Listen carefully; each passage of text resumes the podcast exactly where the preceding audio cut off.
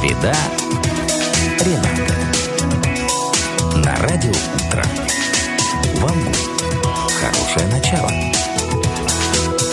Всем привет, дорогие друзья! Как вы уже поняли, это программа «Среда Ренаты». Сегодня семнадцатое число. Ноябрь летит очень-очень быстро. Это значит, что совсем скоро уже будет Новый год. Но пока не будем забегать вперед. На часах у нас тринадцать ноль четыре. Мы начинаем наш эфир. Я сегодня... Опять одна, не опять основа. Вот, дорогие друзья, буду поднимать вам настроение, как у меня это получится. Может быть, вы мне тоже будете поднимать настроение. Напомню, в начале эфира наш номер WhatsApp и Viber плюс семь девятьсот тридцать семь пятьсот шестьдесят восемь четыреста шестьдесят восемь четыре. Вы можете писать туда любые сообщения по теме или не по теме, все обязательно прочитаем. И Viber, естественно, можете нам звонить, а начнем мы с новостей.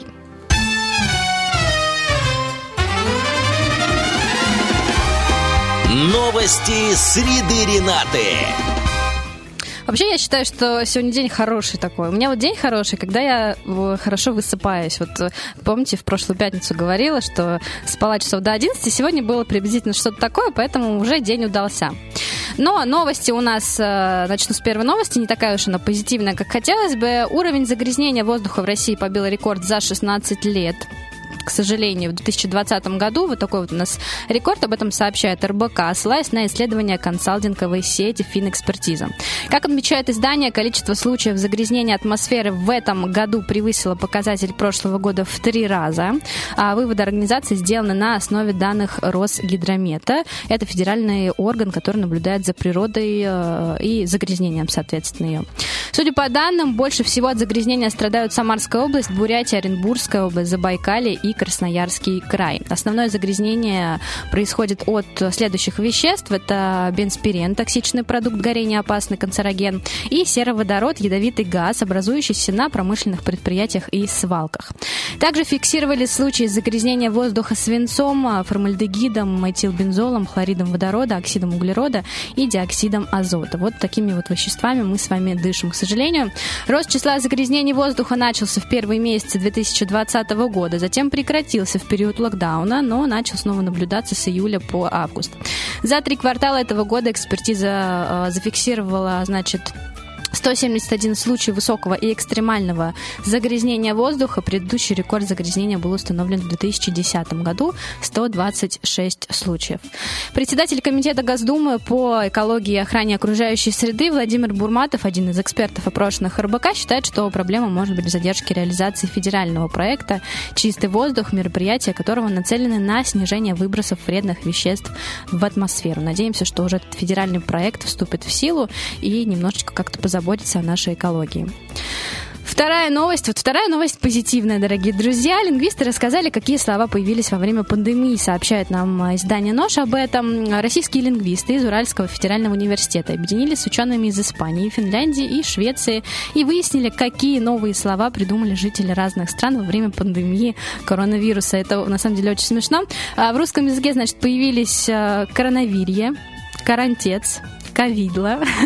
И непонятно, ковидло, это, это как-то связано с повидлом или это какое-то оскорбление небольшое. Макароновирус, гречка хайп, мракобесие и э, вирус-пруденция.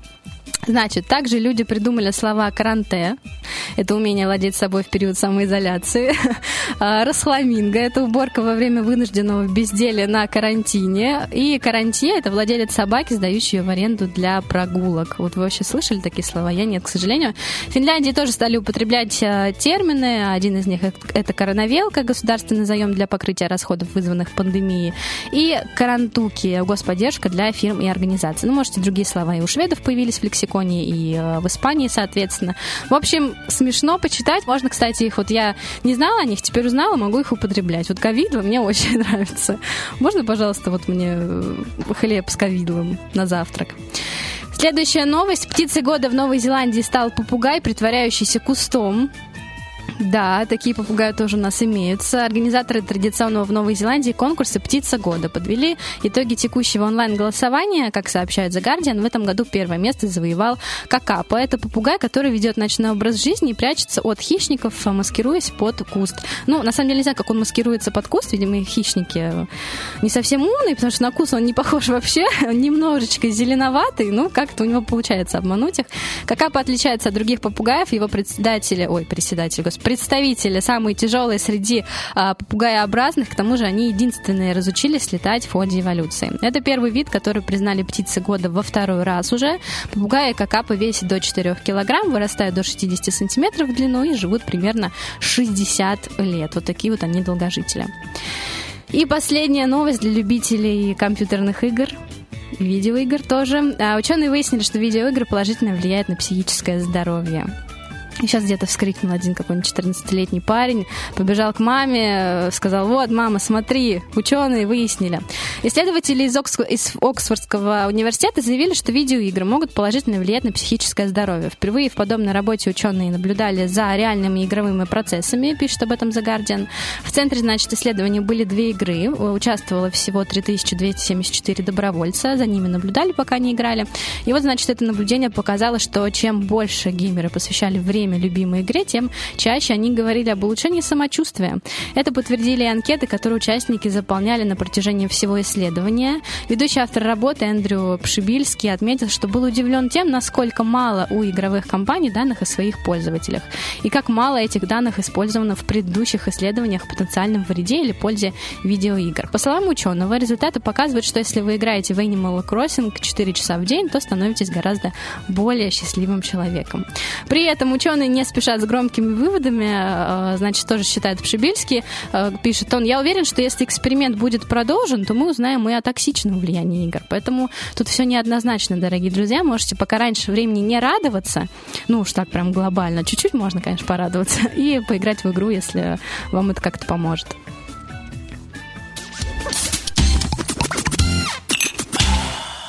Какой сегодня день? Дорогие друзья, я в первом выходе, точнее, когда только-только, значит, ворвалась в эфир, сказала, что сегодня семнадцатое число, и неправильно посмотрела на календарь. Меня тут... Почему никто не двигает календарь, дорогие? Диджей Гор, что же вы делаете-то? Сегодня восемнадцатое ноября две тысячи двадцатого года. Ну, ничего страшного, никто это не заметил этого. Сегодня день рождения Деда Мороза. Отмечается всего пятнадцать лет почему-то, хотя вроде он постарше, я думала. Ему там сколько-то было, лет пятьсот, кто-то говорил. День придумывания секретов.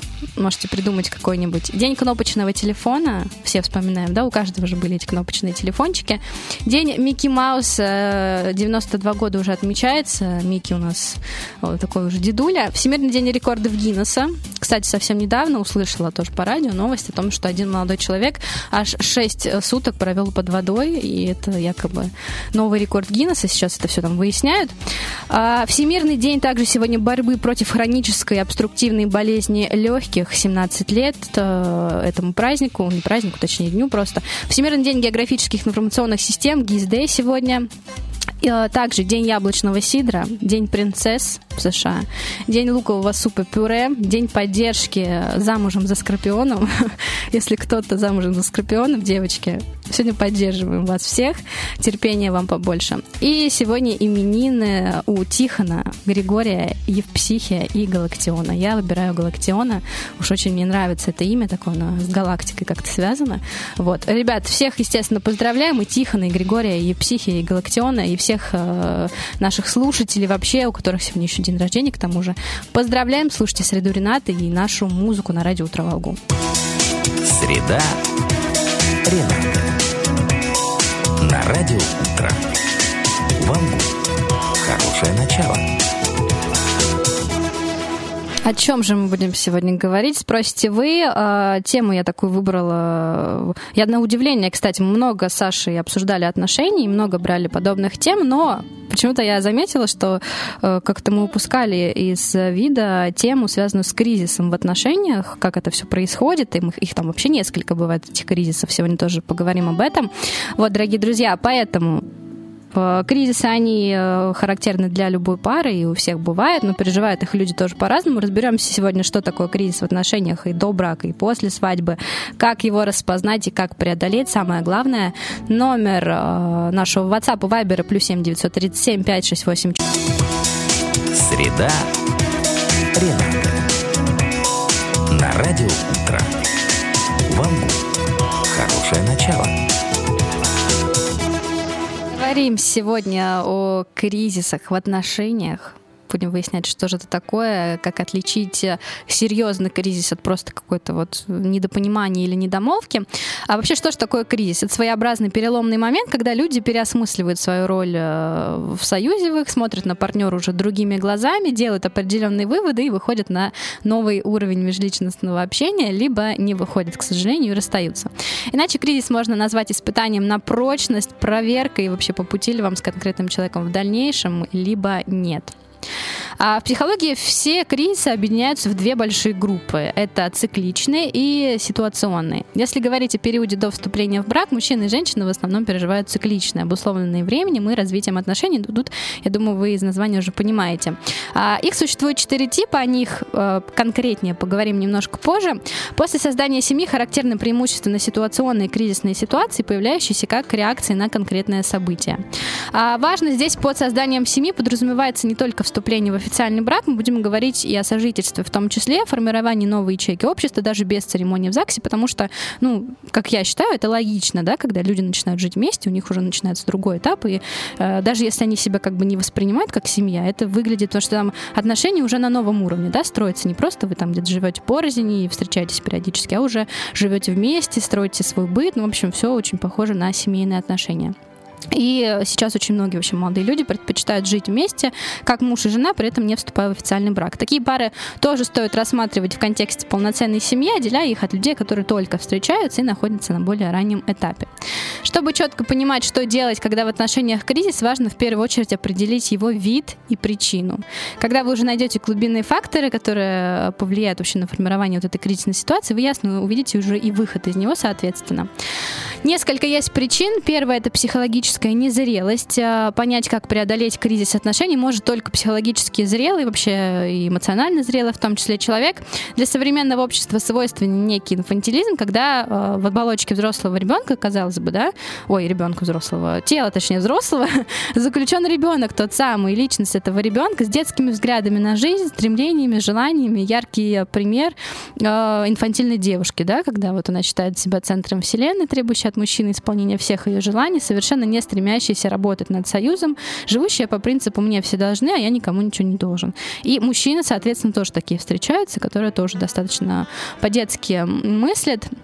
И это, к сожалению, влияет в негативном плане на отношения. Ни о какой зрелости здесь, естественно, речь тоже не идет, и в большинстве случаев имеет место негативный результат. Пара распадается, ведь один из партнеров не делает ничего для сохранения союза.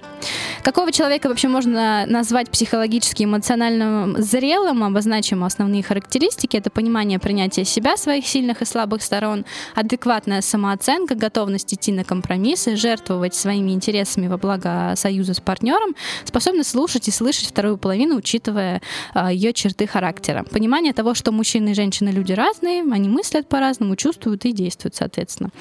Последний очень важный момент. Часто кризис в отношениях с мужем, либо молодым человеком, либо женой и девушкой заканчивается а, разводом и разрывом из-за того, что... Допустим, жена ошибочно отождествляет свою личность и супруга. То есть для нее ее мысли и чувства очевидны. Она ждет, что муж понимает ее так же хорошо, как и она сама, но это не так, да? Женщина руководствуется во многом эмоциями, чувствами, интуициями, образами. Мужчина – логикой, холодным расчетом и фактами. А вообще от зрелости личности зависит и готовность к диалогу с партнером, желание искать компромиссы, иногда жертвовать своими интересами для достижения гармонии. А следующая причина – это созависимость партнеров непосредственно в отношениях. Это еще одна причина, по которой в отношениях наступает кризис, выступает созависимость. В психологии это понятие означает болезненную фокусировку на другом человеке в ущерб личным интересам. Созависимые отношения имеют деструктивную природу. На подсознательном уровне партнер боится быть брошенным, Он делает все и, в принципе, живет ради другого, полностью забывая о собственной личности и о своих потребностях. Настроение и благополучие зависимого полностью определяется поведением партнера. Вторая сторона тоже страдает, на нее взвалили вот этот вот дополнительный груз, ответственность за эмоциональное состояние другого. В созависимых парах кризисы переживаются значительно тяжелее и бывают ярко выражены, причем более яркими такими, чем в других парах. В то же время, несмотря на силу противоречий и боль, которую партнеры доставляют друг другу, распадаются такие союзы редко. Зависимый человек просто не представляет свою жизнь без любимого, а поэтому всеми силами старается сохранить общение, даже если оно не приносит ничего, кроме страданий. Хотя, казалось бы, да, вот... ну, зачем это все сохранять? Но нет, люди любят помучить себя, вот, и остаются в этих отношениях. Глубина чувств — еще один важный фактор в преодолении кризисных ситуаций. Если люди действительно любят друг друга, им комфортно находиться рядом, они сделают все для своего союза. Иногда пара вместе по другим причинам, допустим, по расчету, такие пары тоже есть. Зачастую это материальное положение одной из сторон. В таких союзах нет ничего плохого в принципе, да, однако важно, чтобы и мужчина, и женщина осознавали, почему они вместе и что конкретно ждут друг от друга. Они не строят иллюзий, не питают ложных надежд, не смотрят на партнера сквозь розовые очки, даже в самом начале совместного пути. Кризисные моменты у них проходят более плавно, не оставляют сильного эмоционального отпечатка за счет совершенно другой природы чувств. Вот такие вот у нас есть причины. Возможно, у вас есть тоже что добавить. Напишите нам. И в следующем выходе будем говорить о том, как же все-таки выяснить, это кризис, либо уже окончательный распад отношений. И делать уже ничего не надо, потому что, ну, чувство себя изжили. Будем выяснять.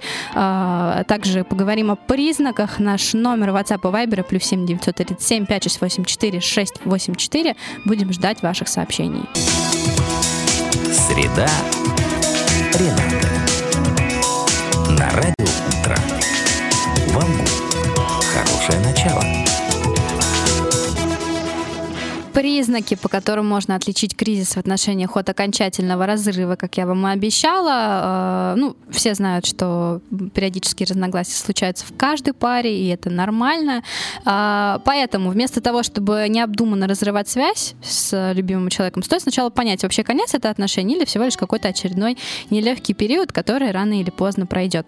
Я буду говорить признак один и как он работает в ситуации кризиса и в ситуации, когда все уже идет к концу. Вообще, чем отличаются эти ситуации?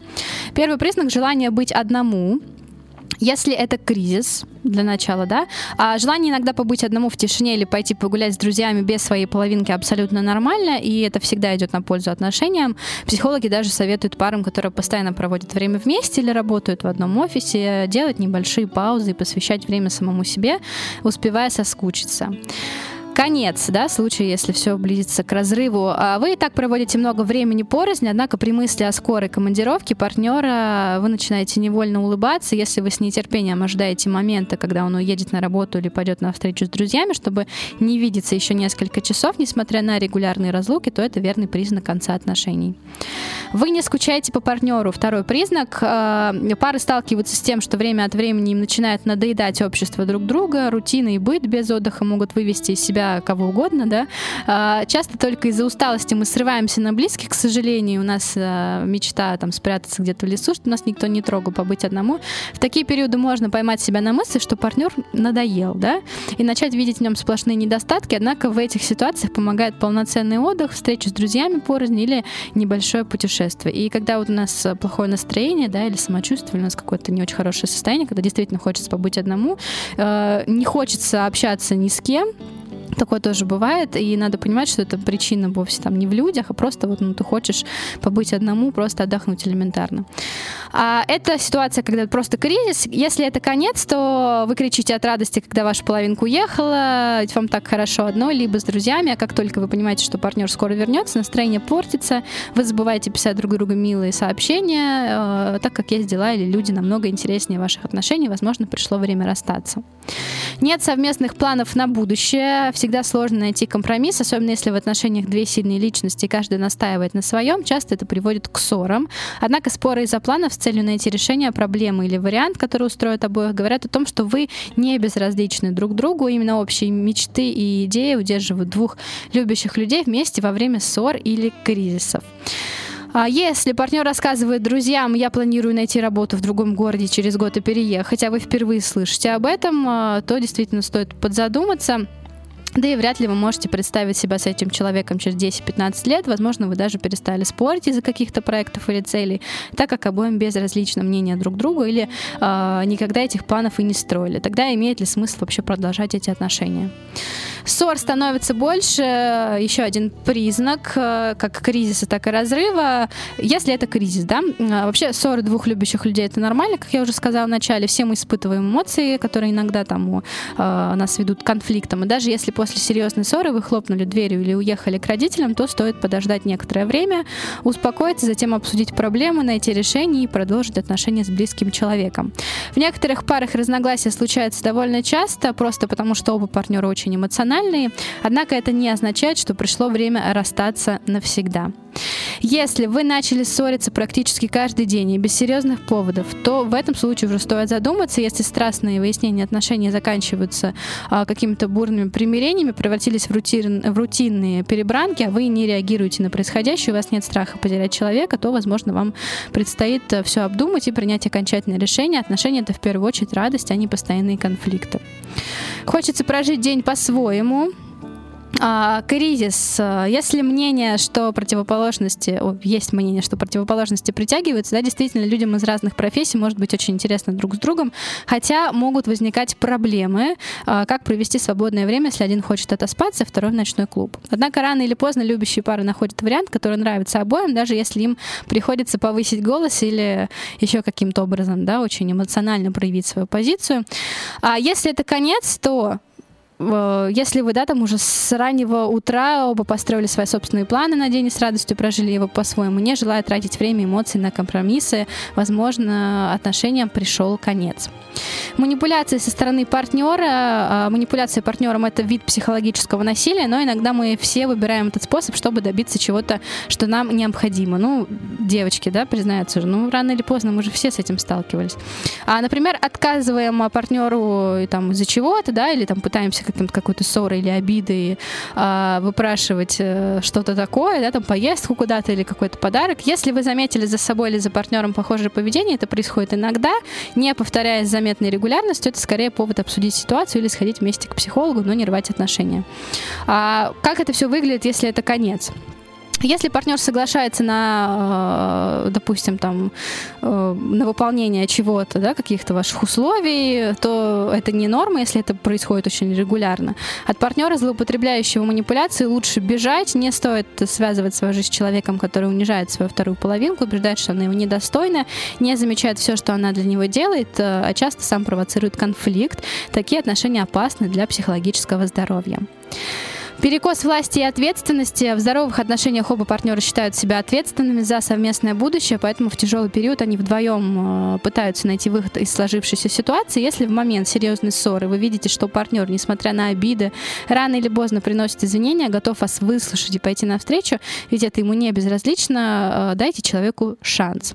А если же вы замечаете, что недопонимание в паре растет каждый день, но волнует это только вас, следует обсудить проблему с партнером. В любви не должно быть борьбы за власть, упреков и шантажа. Два человека имеют равные права и ответственность за происходящее. Давление со стороны партнера, жажда превосходства, но при этом нежелание отвечать за свои поступки говорят о перекосе власти, и, возможно, не стоит продолжать такие отношения. И последнее — отсутствие поддержки. Если это кризис в отношениях, не стоит забывать про здоровый эгоизм. Не надо делать то, что вам делать неприятно во имя жертвенной любви. В первую очередь вы должны быть счастливы, поэтому вы имеете полное право не поддержать планы вашего партнера на ближайшие годы, потому что это усложнит ваше будущее, да? Например, его желание переехать в другую страну одному или вместе с вами, но туда, где бы вы не хотели жить. Однако это не повод расставаться, а возможность спокойно обсудить ситуацию и найти решение, которое устроит обоих. А что делать, если это кризис, да, как это все выглядит? Да, порой вы замечаете, что не хотите советоваться с партнером, предпочитая ему подругу или маму, как, так как понимаете, что не услышите от него слов поддержки, или вам стали неинтересны даже малейшие достижения близкого человека, не хочется лишний раз написать доброе, милое, какое-то одобрительное сообщение и пожелать удачи на совещании или еще где-то. Отсутствие поддержки и желание помочь, начиная с каждодневных мелочей, заканчивая важными моментами в жизни, говорит о том, что отношения себя изжили. Сейчас мы э, послушаем слушаем небольшую песню на радио «Утро Волгу». У нас впереди игра рэп или поэзия. Не переключайтесь, слушайте нас. Среда. Рената. На радио «Утро». Волгу. Хорошее начало. В начале второго часа у нас, как всегда, мы играем в факты про сериалы или фильмы, но пока вот я одна нахожусь, я решила вам просто рассказывать факты о каких-то фильмах и сериалах. Они, на самом деле, там очень все интересные, и трудно выбрать что-то одно. А сейчас у нас как раз есть возможность вот рассказать нашим слушателям побольше фактов, действительных и реальных. Выбрала я сериал «Сверхъестественное», который многие смотрели, и многим он очень нравится, мне в том числе. Егор, тебе нравился этот сериал? Он, он не смотрел, да. Ну, в общем, ребят, сериал крутой на самом деле, очень много поклонников и поклонниц. Первый факт. Изначально на прослушивание на роль Сэма Винчестера э, пригласила, э, значит, пригласили Дженсона Эклза, но, прочитав сценарий, Эклз предпочел сыграть Дина. В это время он уже был задействован на постоянной роли в сериале «Тайны Смолвиля» в четвертом сезоне. После утверждения Эклза на роль Дина, его роль в качестве Джейсона Дига в «Тайнах Смолвиля» была сокращена и вырезана из сценария. Сэм Винчестер младше Дины на четыре года по сериалу, при этом в реальности Джаред действительно младше э, Дженсона также на четыре года. Ну, Джаред и Дженсен, соответственно, актеры. А, два серьезных демона получили имена в честь Алистера Кроули. Он был одним из известнейших оккультистов а, как раз-таки рубежа девятнадцатого и двадцатого века. Джона Винчестера предлагали сыграть Киану Ривзу, и этого, я думаю, было бы классно увидеть его в этой роли, но, к сожалению, не сложилось. Первоначально главными героями сериала были журналисты, которые путешествуют по стране и расследуют городские легенды, сражаются со злом и пишут об этом в своей колонке. Но телеканалу не понравилась эта идея, и Крипке, сериал, режиссер сериала, предложил придуманную в последнюю минуту идею о двух братьях, на что и получил одобрение. А мне, кстати, нравится вот эта идея про двух журналистов, которые там что-то путешествуют и потом об этом пишут. Мне кажется, было бы здорово. Сериал должен был завершиться на третьем сезоне, так планировал режиссер, но позже он решил продлить его на пять сезонов. Именно в пятом сезоне завершилась основная сюжетная линия сериала, и Крипке ушел с поста, значит, режиссера проекта. Режиссер любил автомобили, поэтому, когда появилась необходимость выбирать верного скакуна для братьев, то он подошел к этому вопросу очень серьезно. Изначально был выбран Ford Mustang тысяча девятьсот шестьдесят седьмого года, но сосед убедил Крипке сменить машину на Chevrolet Impala, тоже шестьдесят седьмого года. Было решено, что черная машина не только хорошо впишется в сериал по характеру, но она также и практична. В багажнике легко помещается тело, и выглядит она достаточно устрашающе. Вот так вот они выбирали машину для сериала. Все сайты, проходившие по сюжету сериала, авторы создавали в реальной жизни. Сейчас со всех этих адресов стоит переадресация на официальный ресурс киностудии. Еще был использован реальный телефонный номер Дина. Его можно было увидеть в серии про призрачного гонщика. В сериале используются реальные тексты для экзорцизма. Взяты они из текстов Псалма шестьдесят седьмого и романского ритуала, запрещенного еще в четырнадцатом веке, хотя некоторые части этого ритуала взяты из Библии. Существует также и аниме-сериал «Сверхъестественное». Крипке принимал участие даже в его создании для любителей аниме. Еще и если вы любите сериал «Сверхъестественное», все это соединили специально для вас. Можете посмотреть, получить удовольствие. На съемках второго сезона Джаред Падалеки, Сэм Винчестер, сломал руку при выполнении одного из трюков, так как актеры стараются не пользоваться услугами каскадеров и все сцены и трюки отыгрывать самостоятельно. В первых сериях десятого сезона Сэм ходит с повязкой на правой руке. В реальной жизни Джаред получил травму на э, конвенции в Риме в мае две тысячи четырнадцатого года. В сюжетной линии его травму объяснили тем, что демон сломал Сэму руку, а Кастель не смог его прикрыть. Вот такие вот у нас были факты про сериал «Сверхъестественное». Если еще что-то знаете интересное, можете нам написать. Это была такая коротенькая передышка в виде двух игр «Рэп или поэзия» и факты о фильмах и сериалах. Но мы продолжаем нашу тему, говорим о кризисах в отношениях. В следующем выходе будем говорить о том, как, какие же есть кризисы по годам, чем они характеризуются и как из них выйти благополучно. Среда. Рената. На радио «Утро». Волгу. Хорошее начало. Семь кризисов в семейной жизни по годам, с чем же предстоит встретиться и столкнуться э, семье, Возможно, вы только в начале этого пути, возможно, где-то на середине. В общем, будем сейчас подробнее говорить о каждом. Это как раз-таки вот эти вот цикличные кризисы, которые а, встречаются раз там несколько лет и зависит, в общем, от а, того, сколько вы уже вместе находитесь. Самый первый кризис — это кризис первого года. Если до брака молодые супруги не жили вместе, то в течение первого года они будут притираться друг к другу. Это неизбежное столкновение на почве деления семейного бюджета, каких-то домашних обязанностей и также непринятие тех или иных привычек партнера. Очень многие пары не выдерживают подобную проверку на прочность и расстаются спустя всего год отношений. И обычно это называется «не сошлись характерами», однако дело здесь не столько в характере, сколько в неумении идти на какие-то компромиссы, желание быть во всем правым и отсутствие способности решать конфликты мирным путем. Кризис трех лет – это следующий опасный этап в жизни молодых супругов. Не зря, да, Биг Бюдер утверждает, что любовь живет три года, утверждал, точнее, в одной из своих книг. Именно спустя это время обычно начинается спад ярких эмоций, утихает э, там, влюбленность слишком ярко, образуется привычка друг к другу, к тому же накапливается раздражение неприятными привычками или качествами партнера, на которые в период влюбленности закрывались глаза. Многие супруги в этот период внезапно осознают, что живут совершенно чужим человеком, с которым, кроме страсти, ничего больше и не связывает. Ни общих интересов, ни единых взглядов, ни совместных целей и стремлений. А следующий кризис, его тоже э, указывают психологи, это так называемый первый ребенок, когда рождается. Этот кризис у всех пар может произойти на разных этапах совместной жизни, нередко совпадает по времени с одним из перечисленных выше, а что еще больше усугубляет ситуацию. После появления первого малыша женщина полностью поглощена своей новой ролью матери и, конечно, уйму времени занимает забота как раз-таки о ребенке. Мужья обычно отстранены от всех этих хлопот, поэтому чувствуют себя брошенными и ненужными, да, и вообще к ним приходит четкое осознание, что в сердце жены на первом месте теперь кто-то другой, а пусть это его собственный ребенок, мужчина все равно не может не чувствовать себя немножко так обделенным. Для женщины беременность и уход за новорожденными еще более тяжелое время – это и плохое самочувствие, недосыпы, постоянная тревога, потеря некой привлекательности, да, смена образа жизни, тоже это все, естественно, влияет на отношения. Кризис пяти лет. В большинстве молодых семей к этому моменту подрастает первый ребенок, и мама выходит на работу, отправляя его в садик. Мужчина же привык, что жена постоянно дома, на хозяйстве, обустраивает быт и заботится о ребенке. В результате такой привычки оказывается, что женщина возьмет на себя двойное время хлопот, будет и работать, и по приходу домой займется домом и ребенком. Естественно, женщину такое положение не может и не должно устраивать, однако вместо того, чтобы мирно распределить домашние обязанности, многие пары начинают скандалить и перекладывать ответственность друг на друга. на друга. Тут и всплывают какие-то накопившиеся с предыдущих кризисов обиды и противоречия. Нередко на них нарастает столько процентов, что этого оказывается достаточно для развода.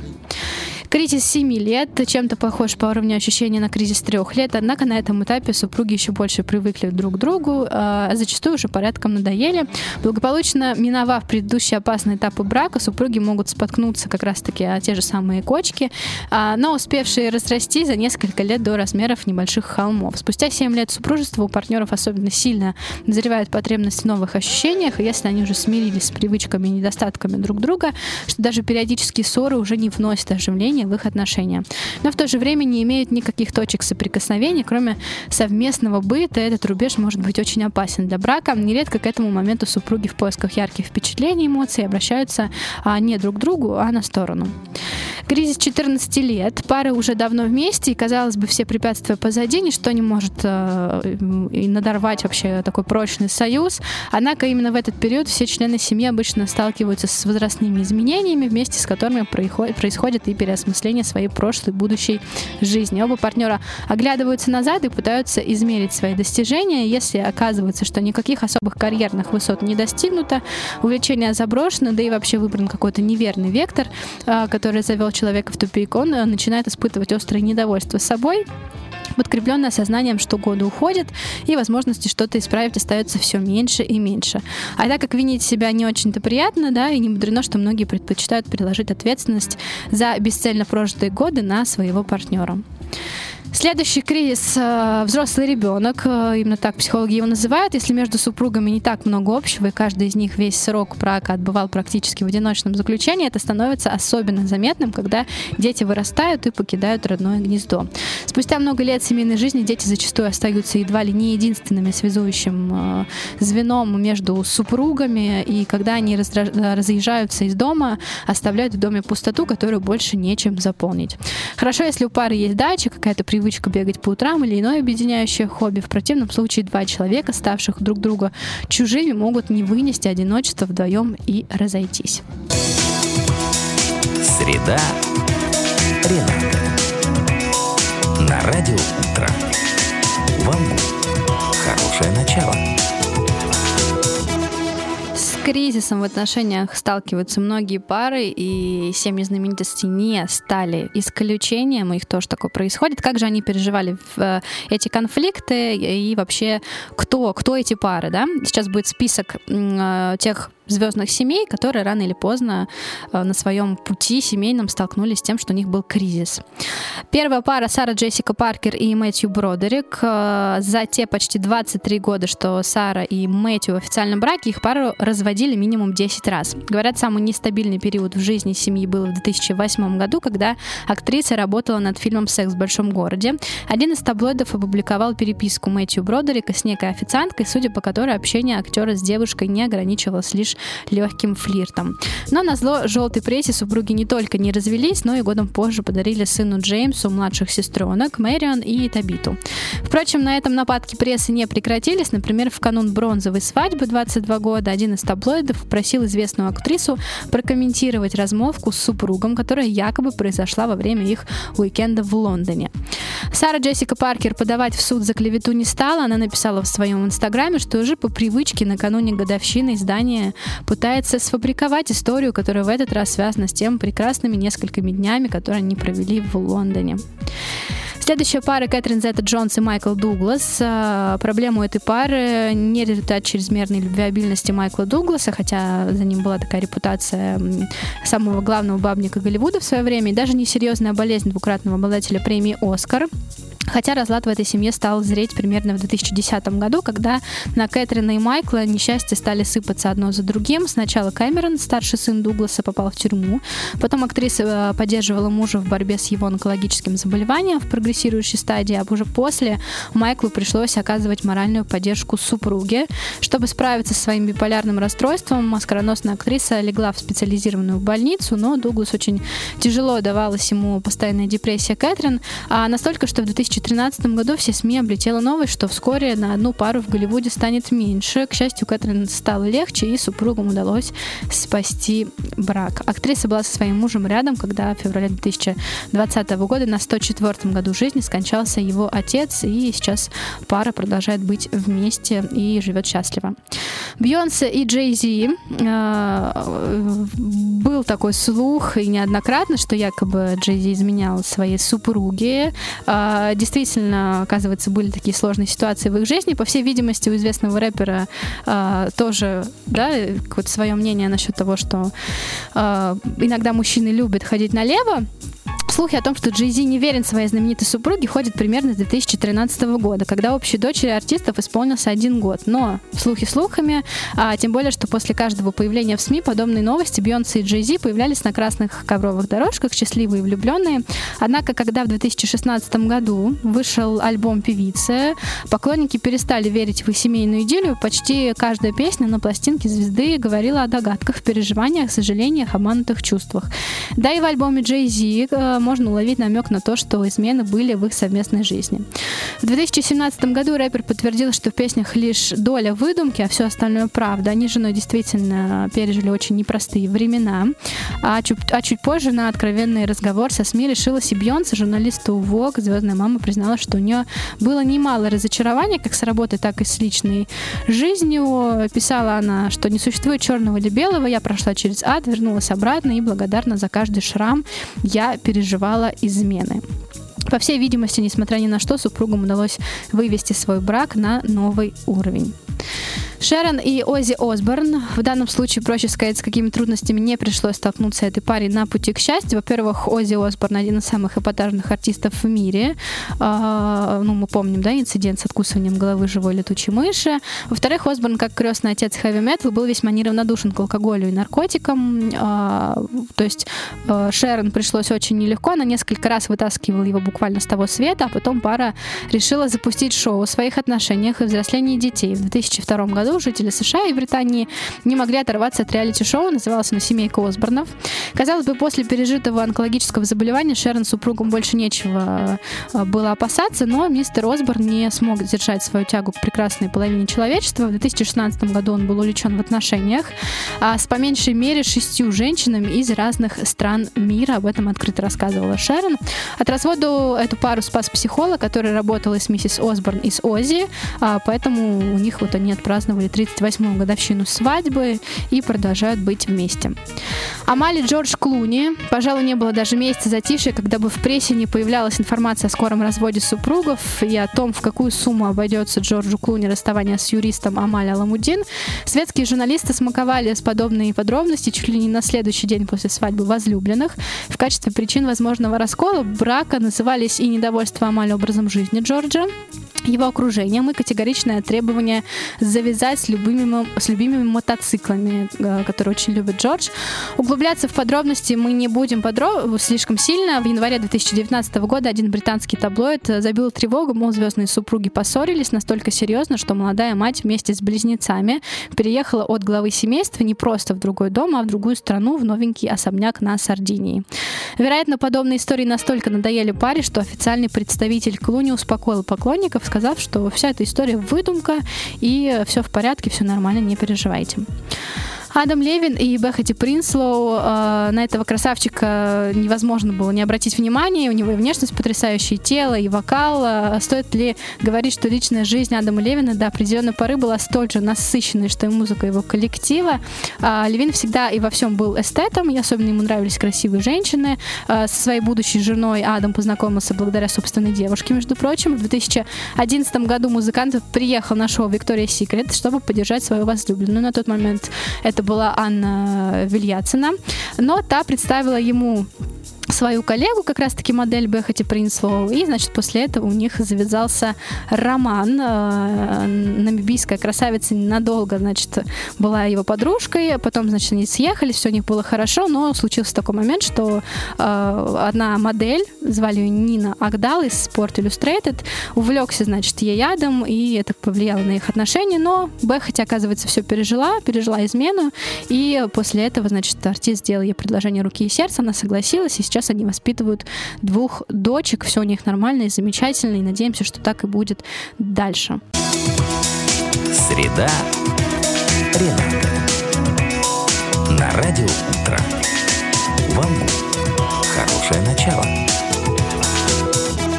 Подходит уже эфир наш к завершению, и в конце, естественно, совет, как же преодолеть кризисные ситуации. Есть несколько способов.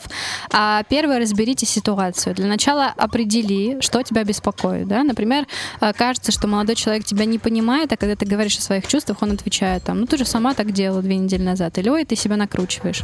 В этом случае партнер, скорее всего, не принимает твои эмоции, но почему это происходит? Есть несколько возможных причин. Первое, ты не умеешь корректно доносить свои чувства. Забудь об обвинениях, от обвинительных фраз человек закрывается, попробуй сказать там «мне обидно» или «мне грустно». Это передача твоих эмоций, которые нельзя оспорить. Вторая причина: во время ссор партнер чувствует, что его бьют э, и закрывается. Чтобы этого избежать, в начале разговора донеси до него мысль, что не пытаешься сделать его виноватым, ты просто передаешь свои чувства. Однако, если даже после корректного выражения эмоций и озвучивания твоих благих намерений парень продолжает на тебя нападать, нельзя закрываться и молчать, стоит показать ему, что тебе это неприятно. Научись общаться и слышать. Партнер может говорить о том, что его не устраивает, разными методами. Далеко не все из них экологичные, могут нам понравиться. Каждый такой момент стоит фиксировать. Например, вы постоянно ссоритесь из-за немытой посуды. Тебя в ходе ссоры раздражают два фактора. Первый, ему не хочется мыть посуду. Второй, то, как он об этом говорит. Чтобы понять друг друга, стоит принять тот факт, что другой человек может относиться к одним и тем же вещам по-другому, не так, как ты. Чтобы не ругаться, а решить вопрос по-взрослому, используй метод объединения, сказав: я понимаю, что тебе не нравится мыть посуду, но я люблю чистоту, поэтому давай вместе придумаем какое-нибудь решение для этой ситуации. Если в ходе ссоры партнер чем-то задел вас, не молчите, а спокойно обратите на это внимание, перечислив фразы, которые были вам неприятны. Научитесь видеть эмоцию и работать с ней. Чаще всего ссоры в отношениях происходят из-за эмоций и неумения их принять и обрабатывать. Если муж ни с того ни с сего срывается на тебя с утра из-за незакрытого тюбика зубной пасты, скорее всего, ему давно это не нравится, но он держался и терпел. Стоит также сразу обсудить, почему партнер долго все это держит в себе, не озвучивать недовольство сразу и попытаться этот конфликт исчерпать, чтобы больше к нему не возвращаться. Научись видеть и не токсично отстаивать свои границы. Многие люди в отношениях привыкли быть удобными, они считают, что приспосабливаться — это правильно. Если они постараются, то волшебным образом изменят окружающих. Я сделаю так, как он хочет, чтобы избежать скандала, говорят себе многие девушки, ну и мужчины тоже в том числе. Я буду молчать о том, что мне не устраивает, чтобы не трепать партнеру нервы. Ты думаешь, что делаешь лучше, на самом деле только ухудшаешь ситуацию. Когда мы наступаем себе на горло, то часто ждем оценки нашей жертвы, такого же ответного поведения или того, что человек догадается, чего мы на самом деле хотим. Как правило, ничего из этого не выходит, а мы продолжаем копить недовольство и обиду, которые выливаются в раздражение и отдаление. Не нужно соглашаться с каждым предъявленным обвинением, научись видеть свои границы и, самое главное, отстаивать их не токсично. Если тебе что-то не нравится, спокойно объясни ситуацию. В разговоре научись говорить «я», а не «ты». Другими словами, избегай таких формулировок, как «ты меня обидел» или «ты меня разочаровал». Лучше замени их фразой «мне было больно» или «мне было неприятно это слышать». Не манипулируй и научись прорабатывать э, манипуляции. Такие фразы, как «я ради тебя бросила работу», «я думала, что ты меня любишь», «если ты это сделаешь, я тоже так сделаю». Все эти фразы точно не помогут справиться с кризисом в отношениях, скорее, наоборот, укрепят его. Забудь о шантаже и манипуляциях. Ваши отношения с партнером должны быть максимально прозрачными, честными и основанными на здоровых обсуждениях проблемы. Если тебе неприятно его поведение, расскажи ему о своих чувствах. Каждый раз, когда ты так поступаешь, я чувствую себя несчастной, к примеру, можно так сказать. Или «мне неприятно, когда ты так делаешь, поэтому я стала меньше времени проводить с тобой». Если же манипулятором в отношениях выступает партнер, ты не обязана отмалчиваться. На его «если ты пойдешь гулять с подружками, я не буду с тобой разговаривать», отвечай «хорошо, только объясни мне, почему ты не хочешь, чтобы я с ними виделась. Мне, мне это неприятно, я и так, допустим, редко выбираюсь из дома». Разбери с партнером причину его недовольства, озвучь свое мнение по этому поводу и предложи компромисс. Понимай и уважай чужие границы. У твоего партнера тоже есть свое мнение, свои желания, поступки и убеждения. Не нужно пытаться контролировать его, манипулировать, обижаться, когда он говорит «нет», выражает недовольство по тому или иному вопросу или высказывает свою точку зрения. Уважай его личное пространство и не просматривай его телефон по ночам. Если он по воскресеньям любит проводить время с друзьями, дай ему такую возможность и не устраивай скандал. Если ему неприятно, что ты много времени проводишь на работе, обсуди с ним это и попытайся достичь компромисса. В случае, когда границы твоего партнера, наоборот, слишком расширены, он не дает тебе высказаться и считает правым только себя, возвращаемся к совету номер четыре, который говорил о том, что надо отстаивать свои границы четко. А также поставь себе цель. Пожалуй, это один из самых важных пунктов. Задай себе вопросы, действительно ли тебе это нужно? Уверена ли ты, что хочешь вытаскивать свои отношения из кризиса, или это не имеет никакого смысла? Иногда в отношениях бывают личные границы, которые нельзя переступить. Например, девушка не хочет детей, а парень хочет. На эти границы нельзя закрывать глаза, и тут стоит точно обсудить, насколько для обоих этот момент критичен. Зачастую партнеры не готовы мириться с такими вещами, и тогда лучше разойтись. Вот это были советы по тому, как же все-таки преодолеть кризисную ситуацию. А, все-таки, несмотря на то, что бывают прям очень сильные какие-то моменты, нужно, я ну, советую вам и считаю так искренне, что все равно нужно искать пути по преодолению всех этих ситуаций, не разбегаться сразу, не расставаться, а пытаться как-то найти какие-то общие моменты, все это обсуждать. Самое главное, надо разговаривать друг с другом, помните об этом и а, пытайтесь сохранить ваши отношения, если это, конечно, возможно. Среда. Рената. На радио «Утро». Вам хорошее начало.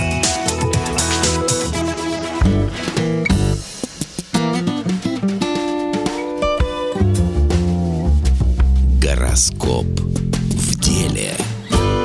Раз у нас такая тема, связанная с отношениями, я решила подобрать гороскоп, как любят и выражают свои чувства разные знаки зодиака. Возможно, у нас когда-то рано или поздно уже был такой гороскоп, но я решила его повторить. Повторение мать учения, да, все помним. Начнем с овнов. Овен в любви. Мало кто может позволить себе соперничать с овном в манере ухаживания и проявления своих чувств. Овны в любви очень романтичны, способны вдохновленно убеждать, чувственно, заботливые, нежные. Причем каждая минута проявления их чувств наполнена решимостью и уверенностью. Иногда люди, рожденные под знаком зодиака овна, обладают излишней напористостью. Овен — человек с пламенным сердцем, он очень искренен и отдается любви целиком и полностью. Влюбившись, он не станет скрывать своих чувств или молча страдать, а станет действовать энергично и без промедлений. Тельцы. В силу своего спокойного характера телец в любви не столько эмоционален или общителен, но это отнюдь не значит, что он не умеет любить. Зачастую он ведет себя размеренно и неторопливо, но редко именно это является залогом его успеха. Ведь прежде чем что-либо предпринять, у него всегда будет время хорошо подумать. Телец может долго выбирать объект своей страсти, но когда выбор все-таки сделан, не станет даже слушать мнения по этому поводу других. Все уверения друзей или родных в том, что этот человек ему совсем не подходит, он будет невозмутимо пропускать мимо ушей. Влюбленный телец полон нежности, романтики и упорства. Близнецы в любви. Близнецы и любовь довольно часто избегают друг друга, поскольку этот знак зодиака нередко отличает качество непостоянства. Как правило, представители данного знака пугают обязательства, поэтому завязать серьезные отношения с ним тяжело. Они ищут идеал, о котором зачастую не имеют ни малейшего представления, поэтому их поиски нередко приобретают черты вечности. В любви близнецы непредсказуемы и непостоянны, как ветер. Их настроение чрезвычайно переменчивое, они могут демонстрировать то легкость и обаяние, без труда очаровывая своего партнера, то быть мрачным и замкнувшимся в себе. И в романтических ухаживаниях, и в любовных отношениях, и даже в браке близнецы не приемлют жестких обязательств, по крайней мере, по отношению к себе. Рак в любви. Раки в любви и отношения всегда ценят то, что именно имеют, и тех, кого любят. Соответственно, в особенности, если ко всему этому они прошли долгий, тяжелый путь. Люди, рожденные под знаком рака, очень чувствительны по отношению к дорогим, а в особенности они становятся чуткими и эмоциональными к своей второй половинке. В браке рак будет домашним, его семья – это его крепость, которую он может только изредка покидать. В любовных делах рак умудряется совмещать чувствительность и романтизм с практичностью и рациональностью. Прежде чем начать ухаживание, рак может долго размышлять, ведь он настроен на то, чтобы связать свою жизнь всерьез и надолго. Лев любви. Лев и любовь – это вспышки страсти и красоты, он не выносит скучную домашнюю обстановку, и даже когда находится в паре, лев стремится проводить время в обществе, чтобы ощущать на себе всеобщее внимание и довольствоваться чужими похвалами. Именно поэтому одиночество буквально съедает его, любовь для льва – смысл всей его жизни, он просто не мыслит существования без нее. Львы от природы очень влюбчивы, причем к каждому новому роману относятся искренне и серьезно, как к первому и последнему в своей жизни.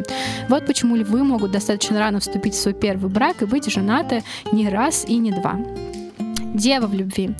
Дева в любви отличается постоянством, требовательностью. Также дева принуждает их с собой тщательно подбирать к выбору партнера, в общем, подходить. Причем малейшее несоответствие списку допустимых качеств избранника заставит деву без труда вычеркнуть его из списка кандидатов на ее сердце. Но если человек, рожденный под этим знаком, смог найти свою судьбу, его чувственная и романтическая натура сразу же раскроется, словно цветок на весеннем солнце. Любовь для девы – это длительность, в первую очередь партнерские и даже дружеские отношения, мимолетные романы и уж тем более случайные связи не для нее. Ей нужен крепкий союз, в котором партнеры будут по-настоящему понимать и поддерживать друг друга. Весы. Весы необычайно привлекательны и кокетливы одновременно. Вы ожидаете от партнера скромности на публике, но глубокой чувственности в любви. Когда вы одиноки, то романтично, обаятельны, кокетливы и популярны. Стать частью дуэта крайне важно для вашего благополучия, поэтому вы ищете подходящего партнера, тщательно взвешивая все за и против. Весы любвеобильны, но способны тянуть до последнего, прежде чем сделать решительный шаг. В период влюбленности их настроение колеблется еще больше обычного, то падает до нуля, то поднимается до самых звезд, так что они демонстрирует своему избраннику весь диапазон своих переменчивых чувств. Скорпионы. Представители звездного знака Скорпион необычные, целеустремленные, преданные своему делу и очарованы любой, любовной игрой. Романтика для них выглядит мистической и загадочной. Скорпионы хотят видеть большую страсть, сексуальность, часто ограничивающую содержимостью. Вы излучаете сексуальную привлекательность и являетесь необычайно привлекательной личностью. Люди легко попадают под ваши чары, вот такие вот вы Скорпионы. Вы ожидаете, что любовь должна преобразить вас. Это обычно бывает именно так. В выборе спутника жизни Скорпион очень требователен, несмотря на всю его страстность, кратковременные романы его интересуют мало. Он настроен на долгие серьезные отношения, он ищет такого партнера, который мог бы разделить с ним всю полную, э, насыщенную жизнь, все эти бури чувств. В общем, все это ему очень сильно нравится. Стрельцы, представители звездного знака Стрелец, привязаны к своей свободе, всегда находятся в поисках приключений, не желая быть привязанным к одному месту. Это говорит само за себя. Отношения со Стрельцом не всегда будут легкими. Когда вы находитесь в отношениях, вы часто заинтригованы и взволнованы. Вы любите непредсказуемость и яркие эмоции. Стрелец очень влюбчив, но ветренен и непостоянен. Будучи влюблен, он может демонстрировать предмету своей страсти всю свою неотразимое обаяние. Мужчина-стрелец готов и в буквальном, и в переносном смысле носить свою избранницу на руках, однако при этом он вряд ли думает о совместном будущем, даже о самом ближайшем. Козероги. Представители звездного знака Козерог отличаются консервативностью и утонченным стилем. Вы стремитесь к традиционным отношениям, дикая страсть не имеет большого значения для вас, но это не значит, что вы готовы ее полностью игнорировать. Наоборот, вы отличаетесь большой выносливостью и часто готовы следовать зову гормонов. Но короткие отношения практически не интересуют Козерогов. Вы ищете лояльного супруга, внимательного родителя или хорошего друга. Вы хотите вечной верности и не удовлетворитесь чем-то меньшим. Водолеи. Если вы водолей, вы дружелюбны и отличаетесь высокой социальностью, увлекаясь всем и вся, вы можете легко вступить в новый контакт, но всегда будете стремиться к легким и свободным отношениям. Несмотря на ваше своеобразное поведение, как только вы найдете человека, который уважает вас, вы сознательно захотите построить крепкие отношения с ним. Это не значит, что вы готовы отказаться от своей независимости, друзей или свободы. Водолей интересует все на свете, в том числе и противоположный пол, однако для любовных отношений он ищет прежде всего надежного друга, вместе с с которыми им будет весело и интересно. И рыба последняя в этом списке. Если вы являетесь знаком зодиака рыбы, то э, жесты очень важны для вас. Красная роза, прогулка при лунном свете, романтические серенады под балконом. Вы сентиментальные романтики, которые всей душой стремится провести еще одну очаровательную ночь с родственной душой. Хотя, находясь в любви, вы невероятно доверчивы, но как ни странно, но как ни странно звучит, необычайно требовательно. Вот так у меня под конец эфира язык меня не слушается. Дорогие друзья, говорили сегодня о кризисах. Спасибо, что слушали нас. Если прослушали, можете послушать наш, нас на подкастах. Наш номер, напомню, плюс семь девятьсот тридцать семь пятьсот шестьдесят восемь четыре шестьсот восемьдесят четыре. Услышимся в пятницу. Всем пока-пока.